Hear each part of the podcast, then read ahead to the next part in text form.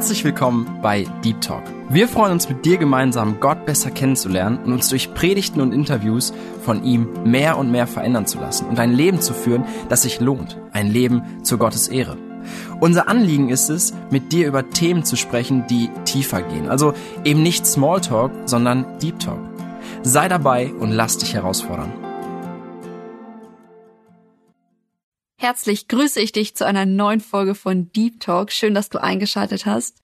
Mein Name ist Tina und ich freue mich, dass du dabei bist. Wir werden nämlich heute wirklich wieder herausgefordert mit dem Thema Nachfolge von Dennis Wagentin. Also das Thema hat es wirklich in sich. Ich hoffe, dass du bis zum Schluss dran bleibst und dich verändern lässt. Und ja, an dieser Stelle einfach Gottes Segen beim Hören.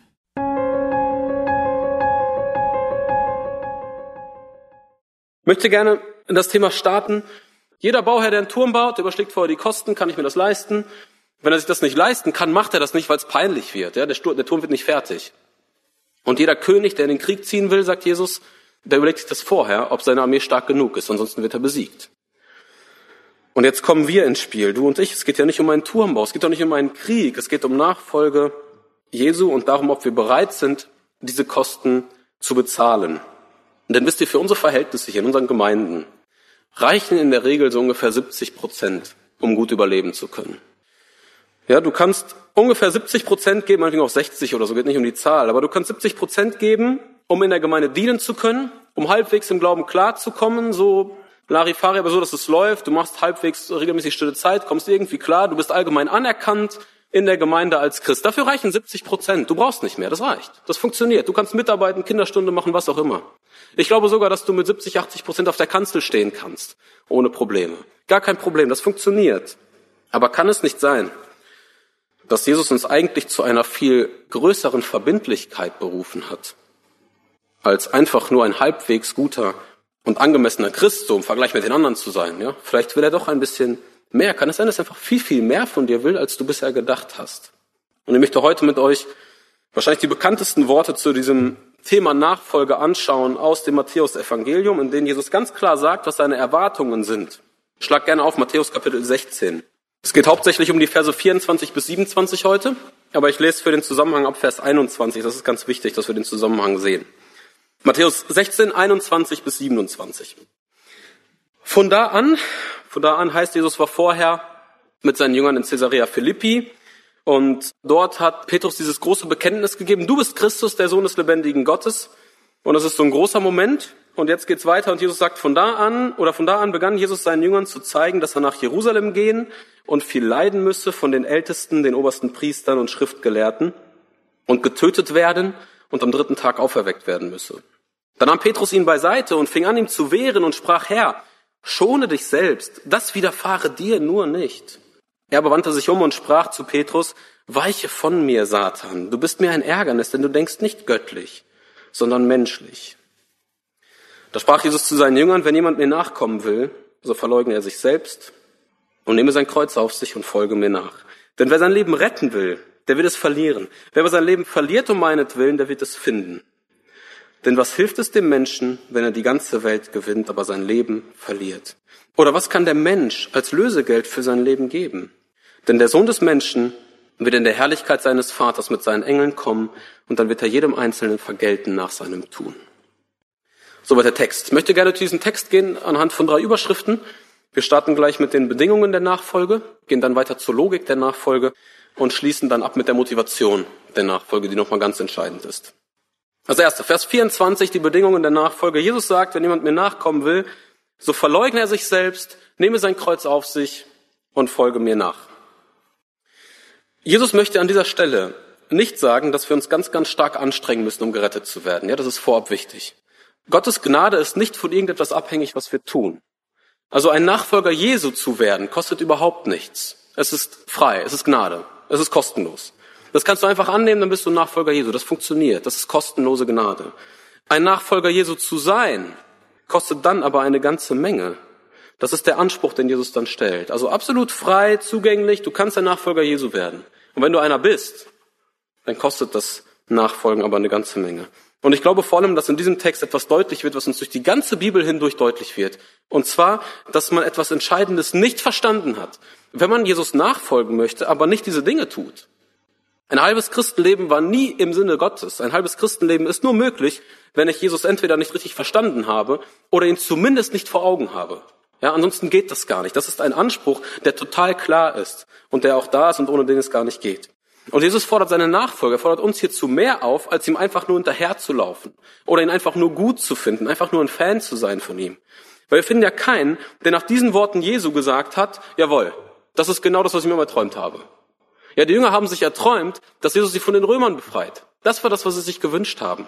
Und wenn er dann sagt, verleugne dich selbst, nimm dein Kreuz auf dich, dann war ja keiner da, der gesagt hat, jawohl, das ist genau das, was ich mir immer gewünscht habe. Selbstverleugnung, hartes Leben, Kreuz auf mich nehmen, super. Überhaupt nicht. Wisst ihr, es gibt genug andere Stellen, die von diesen schönen Seiten der Nachfolge sprechen. Ich denke allein an Matthäus 11, Vers 28, einer meiner Lieblingsverse, wo Jesus sagt, wenn du mühselig und beladen bist, komm zu mir, du wirst deine ganze Last los und du kannst Ruhe finden, dann ist das so herrlich, darüber kann ich mich so freuen. Über diese Ruhe, die ich finden darf, diese Freude in Jesus, das ist, das ist super. Diese Stelle hier, die zeigt uns aber, dass das nicht alles einfach nur spaßig wird. Ja, und einfach nur Ruhe und schön, gelassenes Leben, alles gut.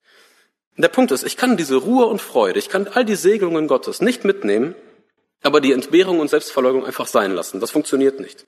Du kannst nicht verschiedene Pakete bei Jesus buchen. Ja? Paket S ist bisschen Freude und bisschen Selbstverleugnung. Paket L ist bisschen mehr von beidem. Paket XL ist äh, volle Dröhnung. Ja? Das gibt's nicht.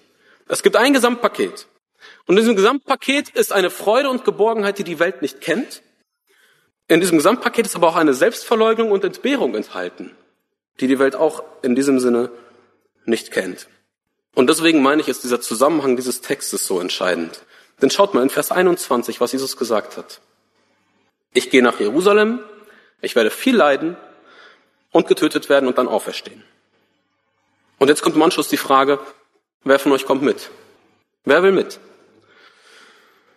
Leiden, sterben, auferstehen. Wer macht mit? Also ich kann euch sagen, beim Auferstehen wäre ich dabei. Ja, da mache ich mit. Leiden und sterben? Also eigentlich nicht. Und dann kann man doch Petrus verstehen, wenn er Jesus zur Seite nimmt und sagt, bloß nicht Jesus. Bloß nicht nach Jerusalem, schone dich, geh irgendwo anders hin. Ich meine, es gibt in Israel so viele Orte, wo Menschen leiden. Man kann so vielen Menschen helfen. Warum nach Jerusalem? Und Jesus sagt, weiche von mir, Satan, denn du denkst nicht was Göttliches, du denkst was Menschliches. Petrus will das Leid Jesu vermeiden, aber dieses Leiden war doch zwingend notwendig, um uns zu retten. Das ist uns jetzt im Nachhinein ziemlich klar. Aber hier bei Petrus schwingt vielleicht noch etwas anderes mit. Nämlich, wenn Petrus sich zu Jesus hält und Jesus muss leiden und sterben, dann kann Petrus eine ganz, ganz einfache Gleichung aufmachen und der versteht, was sein Schicksal ist, oder? Also entweder wird er Jesus verlassen und hat er klar gemacht, du hast Worte ewigen Lebens, ich kann nirgendwo anders hin, oder Petrus geht mit und dann ist klar, was auf ihn wartet. Genau das Gleiche. Genau das Gleiche. Und später, als Petrus dann vor der Kreuzigung Jesus verleugnet da stellen wir fest, dass er das nicht gepackt hat in dem Moment. Ganz am Ende seines Lebens, als er den Heiligen Geist hatte und dann Jesus weiter nachgefolgt ist, dann ist er für Jesus gestorben. Aber erstmal wollte er diesen Weg nicht. Und das ist ja absolut verständlich und menschlich. Also Jesus zeigt uns hier im Anschluss an diese Worte über sein eigenes Leiden und Sterben, wenn du mir nachkommen willst, dann wird es dich auf jeden Fall auch etwas kosten und das wird richtig wehtun. Das ist Fakt. Es wird auf jeden Fall wehtun. Unsere Gesellschaft ist geprägt vom sogenannten Hedonismus. Das ist eine Philosophie aus Griechenland, schon tausende von Jahren alt, in der es darum geht, den Sinn des Lebens darin zu sehen, möglichst viel Freude, Genuss und Spaß zu haben und jegliches Leid und jeden Schmerz irgendwie zu vermeiden. Ja, das ist das, was uns beeinflusst. Und wir merken, dass uns das total betrifft. Also, denke, so einer Jugend, ihr werdet das kennen. Ja, was machen wir heute? Dies und das und dann sagen gleich ein paar, äh, kein Bock. Ja, genau. Da haben wir es schon. Ja, oder im Alltag. Ja, irgendwas muss getan werden. Papa sagt, geh raus, Rasenmähen. Ja, genau. Schön. So viel vor heute, so viel äh, sitzen und nichts tun. Und jetzt muss ich Rasenmähen. Ja? Also, ich will kein, ich will nicht leiden. Ja, auch wenn Rasenmähen kein Leid ist, aber es ist Anstrengung. Und wisst ihr, ich merke selber bei mir, ich will nicht leiden. Ich will bloß nicht leiden. Ich will nicht mal eine Versuchung haben. Ich hasse Versuchungen. Versuchungen sind anstrengend. Versuchungen, die machen es einem schwer. Ich will, dass alles immer glatt läuft. Ja, ich will, dass immer alles perfekt ist. Es muss super laufen, muss immer Spaß machen, es muss immer alles gut gehen. Das will ich. Aber wisst ihr, erstens sagt Jesus, dass es so nicht läuft mit der Nachfolge, so funktioniert das nicht. Und zweitens ist es so, dass diejenigen, die leiden, die Entbehrungen haben, um Christi willen, dass die Gott in einer ganz, ganz anderen Art und Weise erleben, als die Christen, die das nicht haben. In einer viel tieferen Art und Weise. Und das stärkt ihren Glauben und ihr Vertrauen und macht sie viel stärker als die Christen, die das nicht erleben. Und da müssen wir Leiden natürlich nicht provozieren. Ja, geht nicht darum, dass wir eine Verfolgung durch unser Verhalten in den Wegen hervorrufen. Wir dürfen dankbar sein, dass Gott uns davor bewahrt. Aber ich glaube, wir müssen unbedingt weg von diesem Gedanken, dass ich Leid um alles in der Welt vermeiden will. Wir müssen davon weg. Das funktioniert nicht. Denn ansonsten funktioniert Selbstverleugnung gar nicht. Selbstverleugnung hat immer mit Leid zu tun. Ja, das geht nicht anders. Wir verbinden das Leiden oft nur mit Verfolgung, ja, und das ist auch das, wo es wahrscheinlich am heftigsten ist. Aber wenn jemand um Christi willen Entbehrungen auf sich nimmt, in seinem Dienst auf Dinge verzichtet, vielleicht mal nachts was zu tun hat, weil er es nicht anders geschafft hat und weil es wichtig ist, vielleicht um Menschen trauert und sich Sorgen macht und betet und weint, dann sind das doch auch Entbehrungen. Das gehört auch zur Selbstverleugnung dazu. Und ich glaube, so etwas ist für uns praktisch ergreifbar, hoffentlich. Christenverfolgung ist noch für uns irgendwie weit weg, für die meisten von uns. Jesus stellt also klar, du kannst mir gerne nachkommen, aber das sind die Bedingungen. Und da ist nichts beschönigt. Du weißt ganz genau, was auf dich zukommt. Es kostet einen ganz hohen Preis. Nicht, dass es sich nicht lohnt, nicht, dass man dabei keine Freude haben kann oder haben sollte, aber es ist doch gut, wenn wir das vorab wissen. Ja, wenn ich weiß, ich lasse mich hier taufen, ich folge Jesus nach, dann muss ich doch wissen, was danach kommt. Wäre zumindest gut. Ich hoffe, ihr wisst das, was kommt. Ich hoffe, wir alle wissen das. Was zeigt Jesus uns konkret? Er weist uns auf drei Dinge hin, die wir als seine Nachfolger tun sollen. Ja, Selbstverleugnung, sein Kreuz auf sich nehmen, ihm nachfolgen. Das sind alles aktive Dinge. Ich soll nicht warten, bis Selbstverleugnung von selber kommt. Die kommt nicht von selbst. Ich muss mich aktiv selbst verleugnen. Wer sich auf den Weg mit Jesus begibt, der muss diese drei Dinge aktiv tun. Wisst ihr, für einen Christen in Nordkorea, Nigeria, Afghanistan oder so ist es total klar. Ja, der kann sich überlegen, ich bekenne mich zu Jesus, dann ist wahrscheinlich mein Kopf weg. Ja, oder zumindest habe ich ganz starke Verfolgung. Für einen Christen ist das anders. Man kann sich zu Jesus bekennen, die Leute um einen herum sagen, boah, das ist aber cool. Voll gut. Lass mich da ein bisschen in Ruhe, aber echt schön, dass du so Jesus und so, richtig gut. Ja, da, das ist total okay. Und deswegen wollen wir uns anschauen, was bedeutet das eigentlich für uns in Freiheit? Diese drei Dinge. Das erste, sich selbst verleugnen.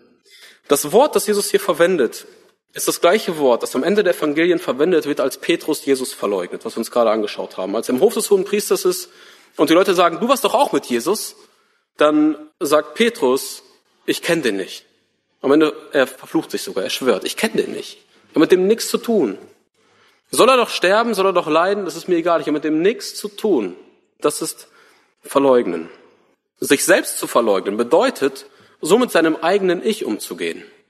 Das bedeutet nicht, sich selbst zu quälen oder so. Aber es bedeutet, dass es überhaupt gar nicht mehr um meine eigenen Wünsche und Interessen geht, sondern alleine um die von Jesus. Sich selbst verleugnen bedeutet, selbstlos zu handeln und all seine eigenen Wünsche einfach aufzugeben.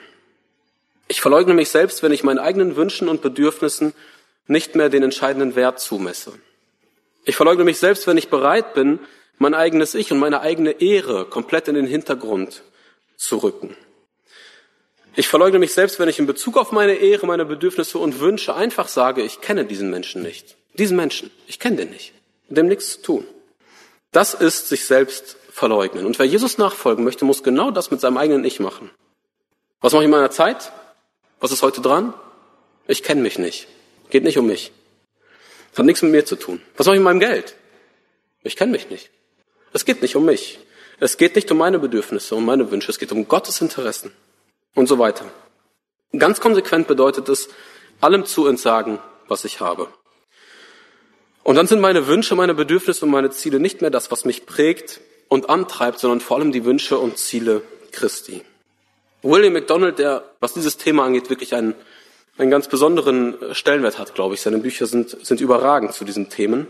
Der hat mal gesagt, Verleugnung unseres Ichs bedeutet eine völlige Hingabe an die Herrschaft Jesu Christi, sodass das eigene Ich überhaupt keine Rechte und Ansprüche hat. Es bedeutet, dass das Ich einfach abdankt. Das eigene Ich hat keine Rechte und Ansprüche. Ich habe kein Recht mehr. Ich bin ein Sklave geworden. Unser Egoismus muss abgelegt werden und das Ganze mit Freude, denn da, wo ein Mensch Jesus liebt von ganzem Herzen und dankbar ist für die Errettung, dann ist Selbstverleugnung etwas, was ganz, ganz große Freude bereitet, etwas aufzugeben, um Christi willen. Das zweite, was Jesus sagt, ist, der nehme sein Kreuz auf sich. Und das bedeutet zum einen, dass wir mit Christus gestorben sind. Das heißt, dass ich das an Opfer, Schwierigkeiten und Leid auf mich nehme, ganz bewusst, was Gott mir zugestehen will. Sein Kreuz auf sich zu nehmen bedeutet, ich begebe mich auf einen Weg, der voll Unehre ist, der Schande und Verfolgung mit sich bringen kann, ja, wofür ich nicht unbedingt gefeiert werde. Das Kreuz war zur Zeit Jesu das Hinrichtungsinstrument, ja, mit dem Verbrecher gekreuzigt, getötet wurden. Wenn dort also jemand sein Kreuz auf sich genommen hat, dann war er auf dem Weg zu seinem Hinrichtungsort. Wenn du also als Christ dein Kreuz nicht tragen möchtest, dann kannst du es ganz, ganz einfach tun. Du musst dich einfach der Welt um dich herum möglichst gut anpassen.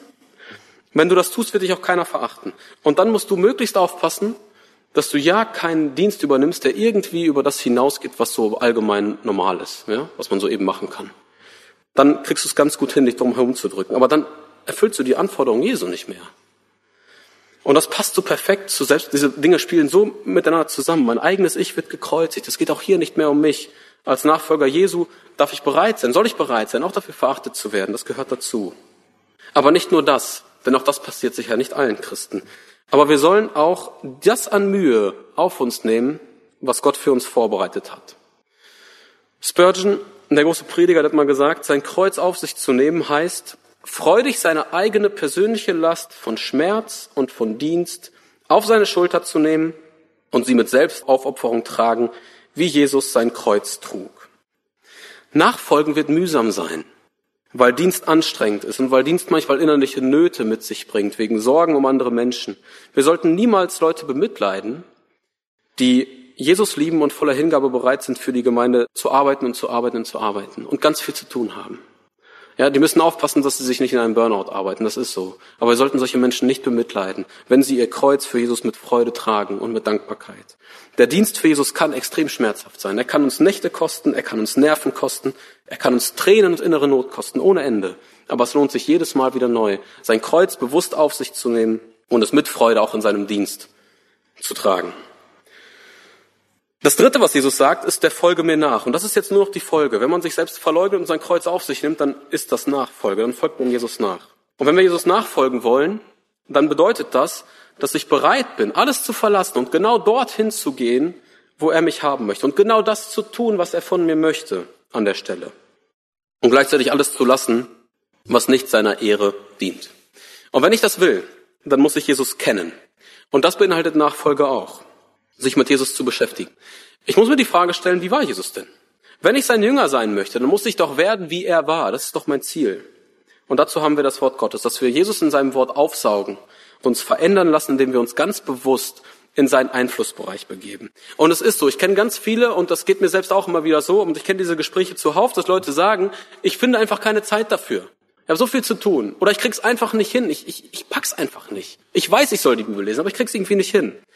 Weißt du, wenn, wenn es im Sommer richtig heiß ist und dann kommt so richtig herrlicher Sommerregen, ja, und es regnet richtig in Strömen, dann gehst du nicht dorthin, wo ein Dach ist, sondern du gehst dorthin, wo der Regen dich voll trifft und wo er dich richtig nass macht, wo er bei dir ankommt, ja, wenn du nass werden willst.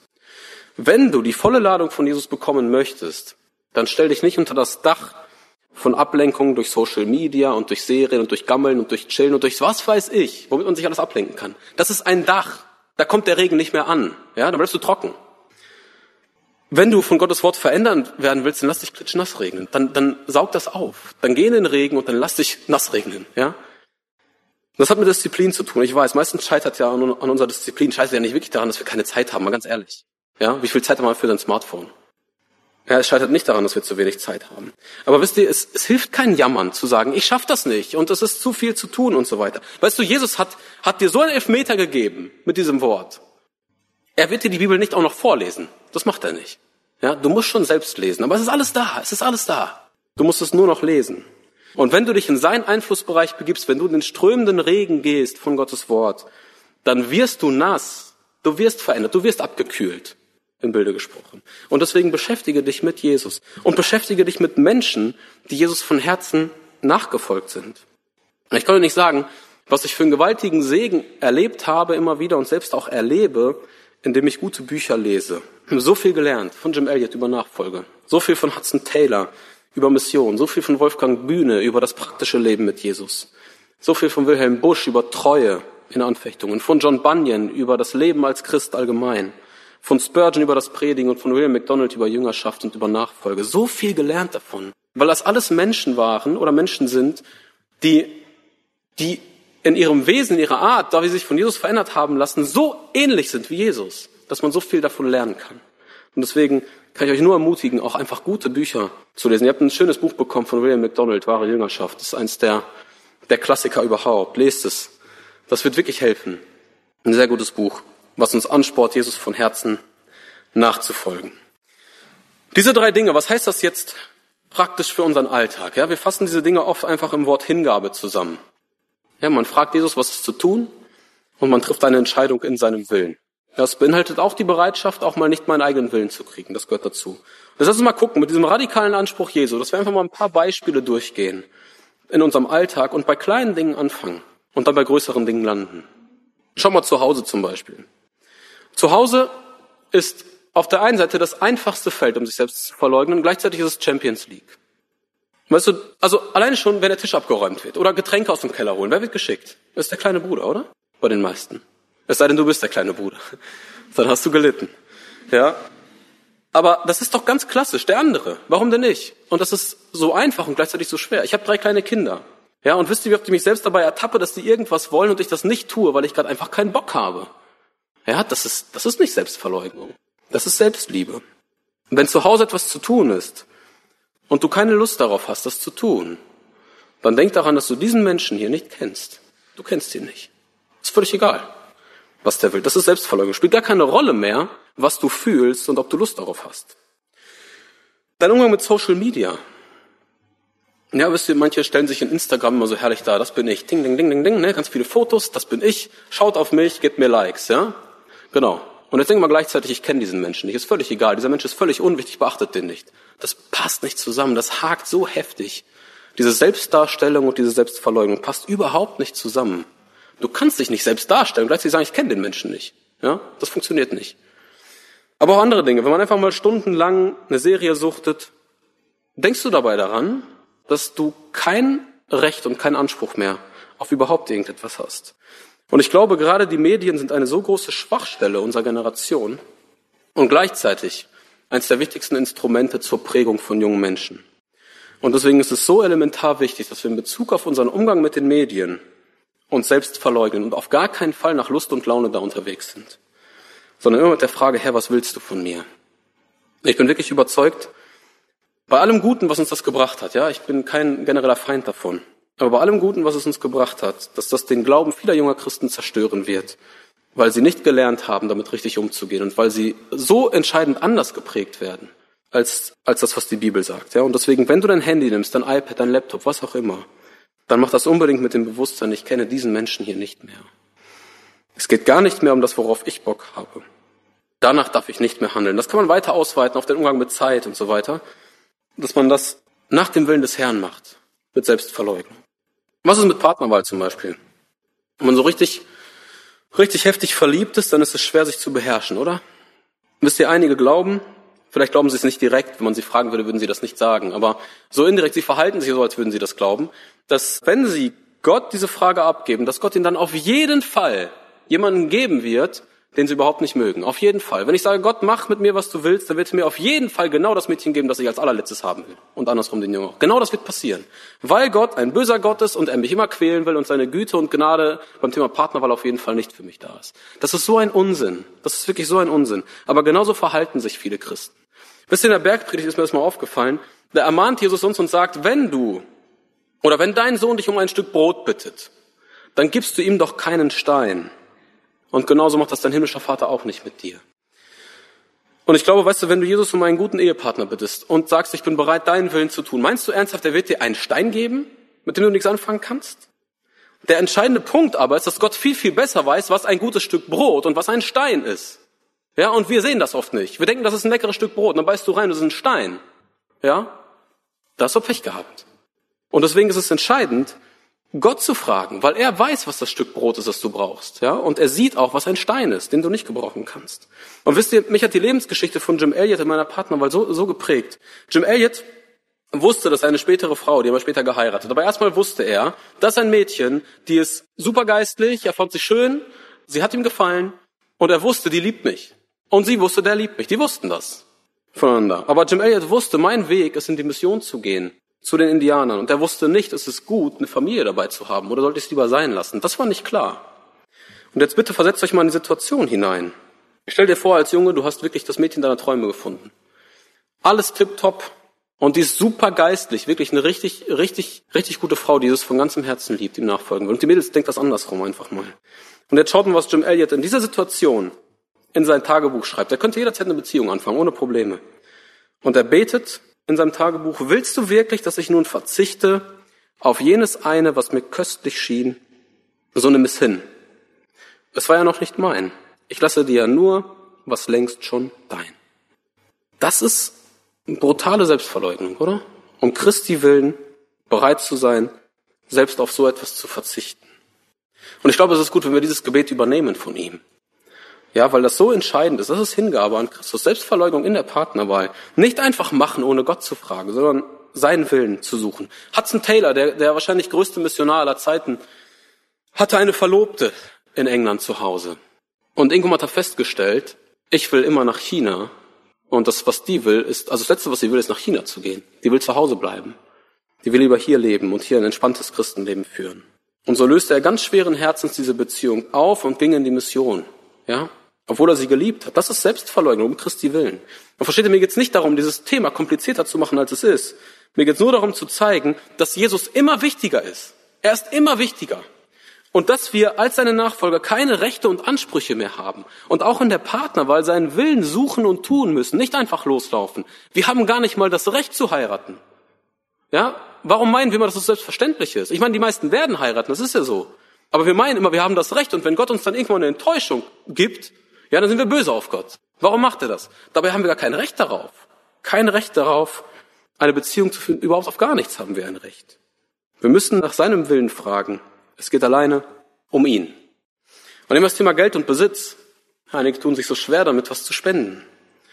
Und wenn du Schwierigkeiten damit hast, vielleicht dein Zehnten zu geben oder was auch immer du geben möchtest oder gibst, dann führ dir mal vor Augen, dass alles Gott gehört, was du hast. Alles, was du hast, an Geld und Besitz sind seine Gaben. Nichts davon gehört uns. Sie gehören dem Herrn. Und auch beim Geld müssen wir uns das immer wieder vor Augen führen. Und ich mir auch selber. Es geht nicht um meine Wünsche. Es geht nicht um mein Ego. Ich kenne mich nicht. Es ist nicht mein Geld. Es geht immer um die Sache des Herrn. Ein letztes Beispiel, dann gehen wir weiter. Wie ist die Haltung zur Gemeinde und Dienst? Mit welcher Haltung der Hingabe kommst du zur Gemeinde? Oder kommst du überhaupt zur Gemeinde? Das ist auch die Frage. William MacDonald hat mal einen Vortrag zum Thema Hingabe gehalten und hat dabei Folgendes über die Gemeinde gesagt. Er sagte, würden wir uns klar machen, dass das Wertvollste und das, was der Herr am innigsten liebt, die Gemeinde ist, würden wir wesentlich weniger Zeit mit untergeordneten Dingen verbringen. Unsere wichtigsten Anstrengungen würden die Auferbauung der örtlichen Gemeinde sein, wo wir zu Hause sind, und da würden wir uns rein investieren. Wisst ihr, Nachfolger Jesu sind keine Sonntagschristen, das geht nicht. Ein Nachfolger Jesu kann kein klassischer Sonntagschrist sein, der mal sonntags sich blicken lässt, dann ist er wieder weg. Das ist kein Nachfolger Jesu. Ein Nachfolger Jesu ist bereit, für die Gemeinde sich hinzugeben. Er brennt für die Braut des Herrn. Und ich bin manchmal echt erstaunt, und ich meine das nicht nur bei uns, ganz allgemein in der Christenheit, wie viel Christen über ihre eigene Gemeinde motzen und meckern können. Nicht allgemein, sie sagen mal, ich liebe die Gemeinde, ja, die weltweite Gemeinde, ich liebe sie alle, ja. Und wenn es an die eigene Gemeinde, an die eigene Ortsgemeinde geht, dann wird gemotzt und gemeckert, was das Zeug hält. Wo ich manchmal denke, ey, sind wir in einem Sportverein? Das ist die Braut Christi. Das ist die Braut Christi, über die wir reden. Ey, wir müssen vorsichtig sein, was wir sagen. Ja? Und natürlich sind wir fehlerhaft. Wir müssen so viel lernen, so viel verändern, so viel besser machen. Gar keine Frage. Aber Hingabe an die Gemeinde heißt, ich liebe die Gemeinde über alles. Weil es die Braut Christi ist. Oder wenn es um Dienste geht in der Gemeinde. Nimm mal Freizeiten. Was sind die Aufgaben, die keiner machen möchte? Ja, wer hat Lust darauf, das Klo am Ende der Freizeit zu putzen? Wer macht das? Wer will die Aufgaben übernehmen, die unangenehm sind, die zeitintensiv sind, die richtig was kosten und anstrengend sind? Ja, und gerade bei Diensten in der Gemeinde ist es so wichtig, dass wir diese Haltung haben. Ich kenne diesen Menschen nicht. So funktioniert Gemeinde. Dann werden wir einander stärken, einander erbauen, weil wir einander Lasten abnehmen, weil wir uns selbst nicht kennen. Und wenn wir das tun, was Gott uns vor die Füße stellt, und das wird so eine große Freude sein, wenn wir das in Liebe und Demut tun. Wir könnten noch weitermachen, aber ich wollte jetzt nur einfach so ein paar Beispiele zeigen, wie das aussehen kann. Ja, und wir müssen das nicht an jedem Thema zeigen, denn ich glaube, dass es notwendig ist, eine Grundsatzentscheidung zu treffen und dann funktioniert alles andere im Großen und Ganzen auch. Weil Jesus beginnt seine Aussage hier in Vers 24 damit, dass er sagt, wenn jemand mir nachkommen will. Das heißt, ich muss mir die Frage stellen, will ich das eigentlich? Will ich das wirklich? Willst du wirklich Jesus nachfolgen? Und ich glaube, dass viele Christen sich der Konsequenz der Nachfolge gar nicht bewusst sind. Ich muss ehrlich sagen, ich mir selber ganz oft auch nicht. Und dass viele mit Jesus leben wollen, ohne jemals eine Entscheidung getroffen zu haben, ihm ihr Leben wirklich hinzugeben. Aber das ist bei der Nachfolge Jesu wichtig, nicht nur die Rettung anzunehmen, sondern auch Jesus als den Herrn in sein Herz zu lassen. Nochmal, Jesus geht nur im Gesamtpaket. Und wenn du dann die grundsätzliche Entscheidung getroffen hast, jawohl, ich möchte Jesus folgen mit allen Konsequenzen, dann wirst du trotzdem Kämpfe damit haben. Und dann schaffst du verschiedene Dinge mal nicht so konsequent, wie du wolltest. Das gehört alles dazu, weil man wächst auch, man lernt, man fällt auf die Nase, man steht wieder auf. Alles gut, gehört alles mit dazu. Aber dann stellen sich ganz viele Fragen überhaupt nicht mehr. Weil die Ausrichtung passt. Wenn man sagt, ich möchte Jesus nachfolgen, mit aller Konsequenz, mit aller Opferbereitschaft. Und weil ich feststelle, dass vielen genau das fehlt, diese Grundsatzentscheidung mal zu treffen. Deswegen möchte ich heute sehr ermutigen, eine solche Entscheidung zu treffen, eine Grundsatzentscheidung. Ich will Jesus nachfolgen. Ich will mich ihm hingeben. Wenn das die Ausrichtung deines Lebens ist, dann wird es im konkreten Fall nicht ohne Kämpfe laufen. Aber dann hast du die Entscheidung schon getroffen. Bei jeder Frage. Und wenn Gott dir dann eine Aufgabe hinstellt, die unangenehm ist, dann wirst du zu kämpfen haben, aber die Entscheidung ist längst getroffen. Du machst sie. Und wenn Gott dir dann zeigt, dass das Mädchen deiner Träume nicht das Mädchen seiner Träume ist, dann wirst du daran richtig zu knacken haben, aber dann ist die Entscheidung total klar. Dann ist total klar, was du tust. Es ist immer klar, Selbstverleugnung, sein Kreuz auf sich nehmen. Das ist eine Grundsatzentscheidung. Jesus ist der Herr. Diese Grundsatzentscheidung im Herzen. Dann kommt ein Lernprozess, dann wird's besser und besser. Aber diese Grundsatzentscheidung muss getroffen werden, damit diese Fragen nicht jedes Mal wieder neu diskutiert werden müssen. Wisst ihr, in meiner Ehe ist ja nicht so, dass ich jedes Mal neu mir die Frage stelle, bleiben wir zusammen oder nicht. Nein, es ist eine Grundsatzentscheidung. Ich habe dafür entschieden. Ich habe gesagt, ich liebe dich bis ans Ende meines Lebens. Ja, das ist eine Grundsatzentscheidung. Ich werde doch nicht jeden zweiten Tag neu darüber nachdenken, ob das jetzt so bleiben soll. Ja? Nein, Grundsatzentscheidung, fertig. Und ich habe in der Vorbereitung echt darüber nachgedacht, ob das nicht alles ein bisschen zu radikal ist.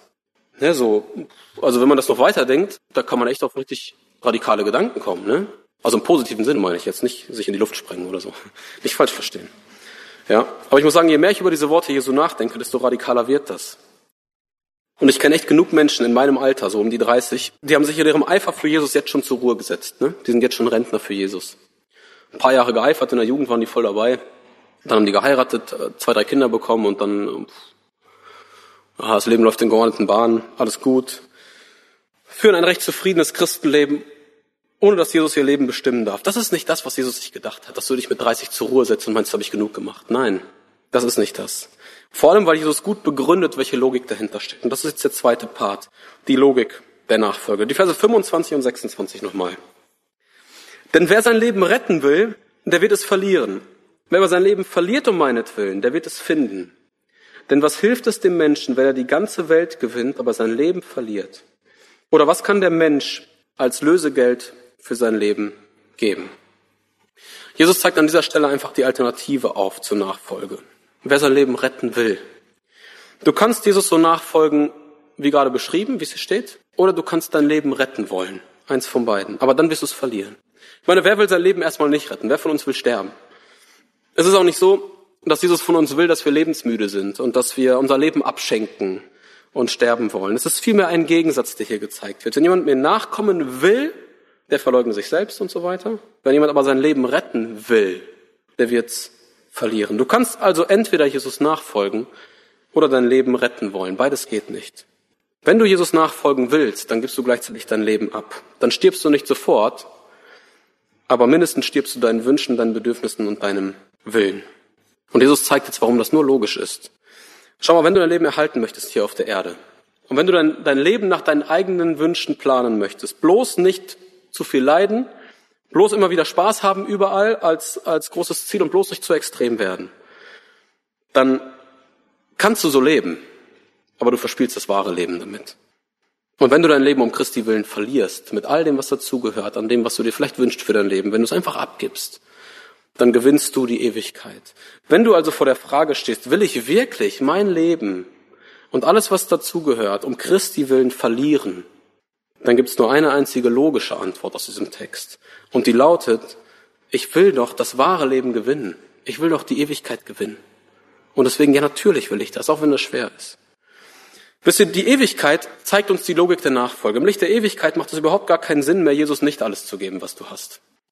Und Jesus begründet weiter, warum einer, der sein Leben retten will, er das dann verlieren wird. Vers 26. Was hilft es denn dem Menschen, wenn er die ganze Welt gewinnt, aber sein Leben verliert? Oder was kann der Mensch als Lösegeld für sein Leben geben? Weißt du, was hilft es, wenn du alles auf dieser Welt gewinnst? Stell dir vor, du bist Elon Musk, reichster Mensch der Welt, mit all der Macht, all dem Einfluss, den dieser Mann hat. Spätestens im Moment deines Todes ist das alles sinnlos und vorbei. Und wenn du dann auf die falsche Karte gesetzt hast, dann gehen aber die Lichter wirklich aus für immer, ja? Und das ist doch kein Spaß, das ist doch wirklich ernst. Was kann der Mensch als Lösegeld geben, sagt Jesus? Eine Million? Zehn Millionen? Kann ich Gott mit einer Milliarde kaufen? Mit allem meinem Reichtum, mit allem, was ich habe? Vielleicht bist du jemand, der so richtig reich werden will oder der einfach mal am Luxus hängt, der das so genießt. Hier zu Hause zu in Deutschland so schön, es geht uns immer gut. Vielleicht bist du auch ein ganz anderer Typ und dir geht es gar nicht so sehr um Reichtum, dir geht es vielmehr darum, einfach ein entspanntes Leben zu haben, ja? Möglichst viel chillen, muss nicht immer das Beste sein, aber Hauptsache mir geht's gut. Aber vielleicht bist du auch ein dritter Typ, der einfach nur sein Leben vergammelt, einfach gar nichts damit macht. Weder Reichtum noch Entspannen, eigentlich einfach nur den ganzen Tag vor der Glotze sitzt oder was auch immer. Aber egal, was es davon ist oder ob du zu einer ganz anderen Sparte gehörst, wofür hältst du diese Dinge fest? Es wird dir am Ende genommen werden. Du wirst nichts davon behalten. Das muss uns so bewusst sein. Nichts. Das kriegst du alles nicht zurück. Alles, was du nicht an Zeit, Energie und Geld investiert hast in das Reich Gottes, das ist alles verloren. Es ist alles weg. Wisst ihr, die großen Mächtigen dieser Welt der letzten Jahrhunderte, die sind alle gestorben. Man kennt Napoleon, man kennt Hitler, man kennt Stalin, und sind alle gestorben. Was ist jetzt? Und all die großen Spaßvögel, die ein tolles Leben geführt haben, die ganz witzig waren, die wirklich 80 Jahre das Leben richtig, richtig genossen haben. Was haben sie jetzt? Und das ist der Grund, warum Gott in dem Gleichnis von dem reichen Kornbauer, mit dem reichen Kornbauer sagt, du Narr, du Narr, du Idiot, du Dummkopf, wie konntest du das nicht im Blick haben. Und Jim Elliot hat das mal etwas gemäßigter ausgedrückt, als er gesagt hat, der ist kein Narr, der hingibt, was er nicht behalten kann, damit er gewinnt, was er nicht verlieren kann. Wenn du das hingibst, was du in Ewigkeit nicht behalten hast, dann gewinnst du das, was du in Ewigkeit nicht verlieren kannst. Und alles, woran du hier hängst, ob es Geld ist oder deine Hobbys, vielleicht ein Mädchen oder ein Junge, du wirst es loslassen müssen. Es wird dir irgendwann genommen und deswegen ist es so viel besser, wenn wir jetzt lernen, im jungen Alter loszulassen. Indem du es einfach Gott abgibst und ihn regieren lässt und dann das gewinnst, was Gott dir eigentlich geben will, was so viel größer ist. Und das führt mich zum letzten Punkt, zur Motivation der Nachfolge.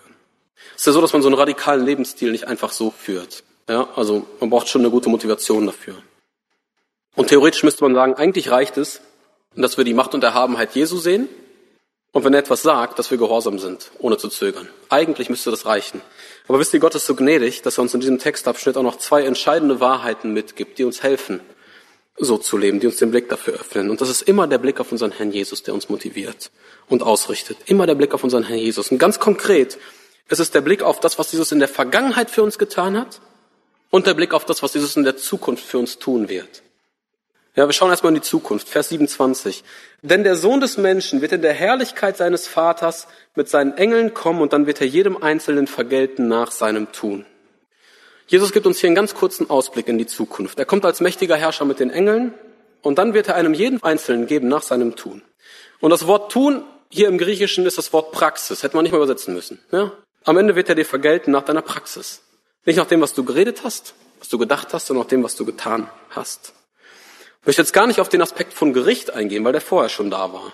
Ja, sondern jetzt vielmehr auf die andere Seite, auf die Belohnung. Vergelten ist ja nicht nur negativ. Vergelten ist auch positiv. Jesus sieht ganz genau, wer sich für ihn aufopfert. Er weiß doch ganz genau, wer sich selbst verleugnet, wer sein Kreuz auf sich nimmt. Er kennt doch seine Nachfolger. Er kennt doch seine treuen Schafe und er wird sie doch reich belohnen. Nochmal, alles, was du investierst ins Reich Gottes, das behältst du in Ewigkeit. Und wisst ihr, Gott ist ein derart großer Belohner, dass wir uns das Ausmaß der Belohnung nicht vorstellen können. Das wird so gewaltig großzügig sein, dass wir staunen werden darüber. Schaut mal, wie schön es ist auf der Erde manchmal. Wir gehen in die Natur, wenn ihr jetzt im Sommer nach Österreich fahrt, in die Freizeit oder in die Schweiz, und dann geht ihr auf so einen Berg und ihr seid erschlagen von dem, was ihr dort seht. Das ist gewaltig, das ist Gottes Schöpfung. Aber wisst ihr, das ist Gottes Schöpfung in einer gefallenen Welt unter der Herrschaft von gefallenen Sündern. Und jetzt überlegt mal, was Gott sich vielleicht noch alles ausdenkt, um seinen Kindern in Ewigkeit seine Gnade und Güte zeigen zu lassen. Daran hat er seine Freude, uns zu beschenken. Und das wird so unvorstellbar.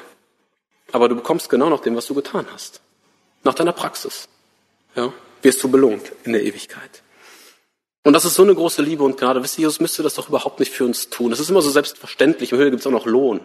Wisst ihr, es ist doch so schon, schon mehr als genug, dass wir gerettet sind überhaupt. Also wenn Jesus mir heute sagen würde, weißt du was, wenn du dich bekehrst, bist du gerettet, kommst in den Himmel fertig, dann müssen wir doch alle sagen, Halleluja, danke, Jesus. Das ist doch mehr, als wir verdient haben. Viel, viel mehr. Aber Jesus gibt uns noch so viel mehr. Und er hat das versprochen. Und wisst ihr, Petrus hat mal gefragt, Jesus, wir haben alles verlassen, um dir nachzufolgen. Was bekommen wir dafür? Und wisst ihr, hat Jesus nicht gesagt, das ist so eine ungeistliche Frage, Petrus. Sei doch einfach nur froh, dass du mich hast. Nein. Er hat ihm das genau beantwortet. Und Jesus macht klar, was die Belohnung ist. Gott ist so transparent und offen, dass er uns das hier ganz genau zeigt. Wenn du mir nachfolgen willst, dann wirst du diese Kosten tragen, Selbstverleugnung, Kreuz auf dich, neben mir nachfolgen. Und gleichzeitig werde ich dich dann aber überreich belohnen. Und was ist das für eine Motivation? Zu wissen, alles, was ich an Entbehrungen hier auf mich nehme, das ist alles nicht umsonst. Jesus wird mich tatsächlich dafür belohnen. Er wird das wirklich tun. Er wird uns dafür belohnen. Und diese Liebe, die darin deutlich wird, die motiviert natürlich auch noch einmal. Also die Ewigkeit vor Augen ist eine ganz große Motivation, ein konsequentes Leben in der Nachfolge zu führen. Der zweite Blick auf Jesus geht in die Vergangenheit. Und wir haben hier in Vers 21 gelesen, dass Jesus das damals noch voraussagt, ich werde leiden und sterben. Aber mittlerweile ist Jesus für uns gestorben. Er hat furchtbare Qualen erlitten, körperlich, aber vor allem auch psychisch. Jesus hat die entsetzlichste Form von psychischer Folter aushalten müssen, die es jemals gegeben hat. Jesus war vollständig getrennt von seinem Vater in der tiefsten Dunkelheit für uns. Und das ist gewaltige Gnade. Jesus ist in all dem vorangeschritten, was er von uns verlangt. Er verlangt nichts von uns, was er nicht selbst auch genauso getan hat. Und wenn er von uns verlangt, uns selbst zu verleugnen, dann dürfen wir wissen, dass genau das er für uns getan hat. Er hat sich selbst verleugnet. Nur, dass seine Selbstverleugnung so viel größer war, als das, was wir jemals geben könnten. Jesus war beim Vater im Himmel, er ist herabgestiegen. Das war schon so eine gewaltige Selbstverleugnung. Und dann für uns zu sterben. Wisst ihr, in dieser Nacht hat nicht nur Petrus Jesus verleugnet, sondern Jesus selbst hat sich verleugnet in dieser Nacht. Er hat gehandelt nach dem Motto, ich kenne mich nicht, als er für uns gestorben ist. Uns angesehen in unserem Schmutz und Dreck und gesagt, ich kenne mich nicht. Ich sterbe für diese Menschen. Und diese gewaltige Liebe Jesu vor Augen, sie gibt uns Motivation. Die Liebe und Hingabe zu uns, das kann uns nicht kalt lassen, wenn sie uns vor Augen ist. Und wenn wir jetzt mal die Perspektive wechseln und das verstehen, wenn Jesus wirklich alles für mich gegeben hat, dann ist es doch nicht lobenswert, wenn ich mich ihm hingebe, oder? Und wir staunen so über so richtig hingegebene Menschen. Aber das ist doch eigentlich nur selbstverständlich. Das geht doch gar nicht anders. Wenn wir das sehen, dann geht's gar nicht anders. Das ist die einzige schlüssige Konsequenz und trotzdem belohnt er mich noch. Wisst ihr, Charles Dutt, ein, ein weiterer ganz großer Missionar der Kirchengeschichte, war ein Millionenerbe und auf dem Weg zu einer ganz großen Sportlerkarriere. War damals Cricket-Spieler mit Anfang 20, der beste Spieler in England. Man könnte ihn vergleichen mit einem deutschen Nationalspieler, ja, irgendwie Kai Havertz oder so in die Richtung. Mit einer großen Karriere vor sich, ja, mit einem Millionenerbe und als er das verstanden hat, dann hat er sein ganzes Geld verschenkt, hat seine Karriere an den Nagel gehängt und hat, ich gehe ab in die Mission. Mit den Worten, wenn Jesus Christus Gott ist und sein Leben für mich gegeben hat, dann kann für mich kein Opfer für ihn zu groß sein. Das ist die Konsequenz. Ich möchte euch abschließend ein Bild zeigen, das in meinem Büro hängt. Und das hat jemand gemalt, ein guter Freund von mir. Und ich habe es in meinem Büro gehängt, weil es mir hilft, mich an Dinge zu erinnern. Wenn ihr mal schaut, das sind genau die beiden Dinge. Also im Hintergrund ist so ein Kreuz leicht angedeutet, sieht man nicht so gut. Aber vorne die Dornenkrone und Ehrenkrone. Und es sind genau diese Bilder, die sich, die sich hier treffen. Einmal ist das Jesus. Ja, ich sehe die Dornenkrone, ich schaue in die Vergangenheit und ich sehe, das ist das, was Jesus für mich getan hat. Das darf mich motivieren. Und dann sehe ich seine Siegeskrone und sehe, das ist er jetzt. Das ist Jesus. Und gleichzeitig ist es ein Bild für mich selbst oder hoffentlich auch für euch selbst. Ich sehe die Dornkrone und das ist das, was mich jetzt ausmachen muss. Selbstverleugnung. Mein Kreuz auf mich zu nehmen, diese Krone zu tragen, diese Dornkrone, um Jesu willen. Und ich sehe die Siegeskrone, die auf mich wartet, aufgrund seiner herrlichen Gnade. Und das ist so herrlich, dass uns das motivieren darf. Ich würde am liebsten so ein Bild schenken, aber es gibt es halt nur einmal. Aber nehmt das mit als Gedanken, ja, und macht euch irgendwelche anderen Erinnerungen, dass ihr das vor Augen habt. Vergangenheit Jesu und Gegenwart Jesu. Und genauso meine Gegenwart jetzt als Christ in Selbstverleugnung und meine Zukunft bei ihm in der Herrlichkeit. Das ist das, was dich zur Hingabe ermutigen darf. Schau auf Jesus. Schau zurück auf seine Dornkrone. Das ist so unverdient, dass er uns die Sünden vergibt. Und schau nach vorne auf Jesus, auf die Siegeskrone, die er jetzt schon trägt und die er uns noch geben wird. Wie groß der Lohn sein wird. Und lass dich davon ermutigen, Jesus konsequent nachzufolgen. Wisst ihr, Jesus will nicht eine einmalige Aktion. Er will dein ganzes Leben und genau dafür ist er gestorben. Wer mir nachkommen will, der verleugne sich selbst und nehme sein Kreuz auf sich und folge mir nach. Die Frage ist nur, willst du das? Willst du das? Und ich möchte ermutigen zu einer verbindlichen Entscheidung, dass du das im Gebet nochmal klar machst. Jesus, ich will dir wirklich nachfolgen, mit allem, was dazugehört. Ihr, wir bleiben so oft unverbindlich und wir lassen uns meistens doch einfach so einen Notausgang offen. Ja, aber Jesus war komplett verbindlich. Er hat sich keinen Notausgang offen gelassen, als er auf diese Erde gekommen ist. Es war total klar, was der Auftrag ist. Deswegen möchte ich einfach euch ermutigen, mach's mal verbindlich. Mauer, den, mauer mal den Notausgang zu, für immer. Indem du betest zu Jesus, indem du das bekennst vor den anderen Menschen, dass du zu anderen Jugendlichen heute gehst oder auch zu deinem Jugendleiter und sagst, jawohl, ich will das wirklich. Ich will es einfach mal bekannt haben, dass ich genau das möchte, Jesus nachfolgen. Sei mal verbindlich und bleib nicht unverbindlich darin. Jesus ist dir darin vorangegangen und er hat sich ganz verbindlich für dich gegeben. Schau auf ihn und lass dich ermutigen zur Nachfolge. Amen.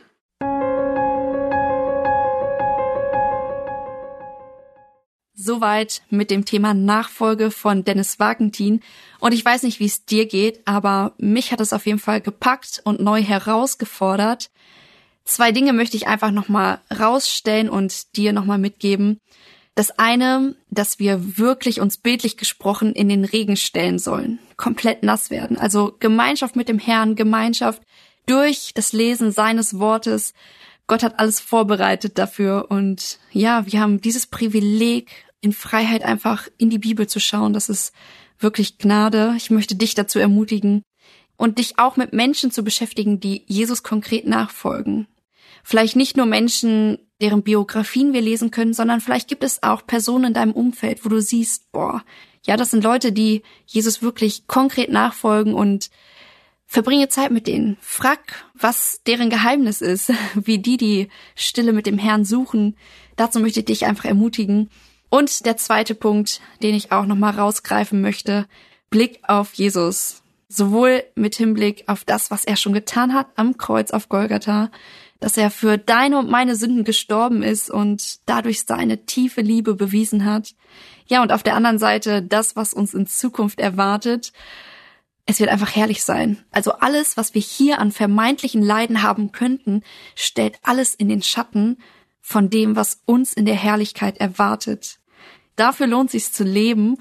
Und das möchte ich dir richtig gerne an dieser Stelle nochmal mitgeben. Zum Abschluss hören wir jetzt noch das Lied Folge mir. Ich weiß, wir hatten das bereits in einer Sendung, aber das ist schon lange her und es passt richtig gut jetzt zu diesem Thema. Immer wieder wurden wir auch gefragt, ob wir die Noten davon haben. Die können wir euch leider nicht geben, aber ich kann einmal weitergeben, woher das Lied ist, und zwar von der CD zum Lob der Herrlichkeit seiner Gnade. Diese kann man bei CMB Oase erwerben. Da kann alles weitere erfragt werden. Genau. Lebe mit Blick auf Jesus. Mit diesen Worten möchte ich schließen.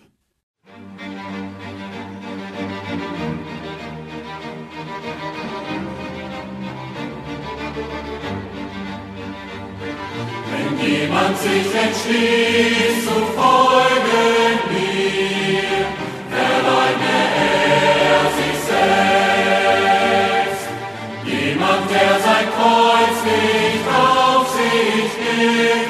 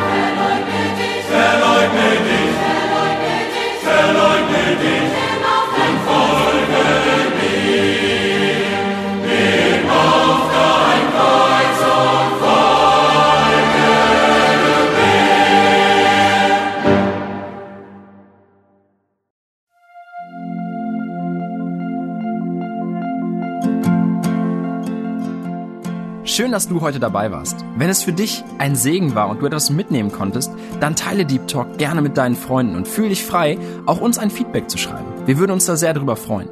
Wenn du heute zum ersten Mal dabei warst oder eine Sendung verpasst hast, kannst du alle vorherigen Sendungen auf Spotify oder auf Soundcloud finden.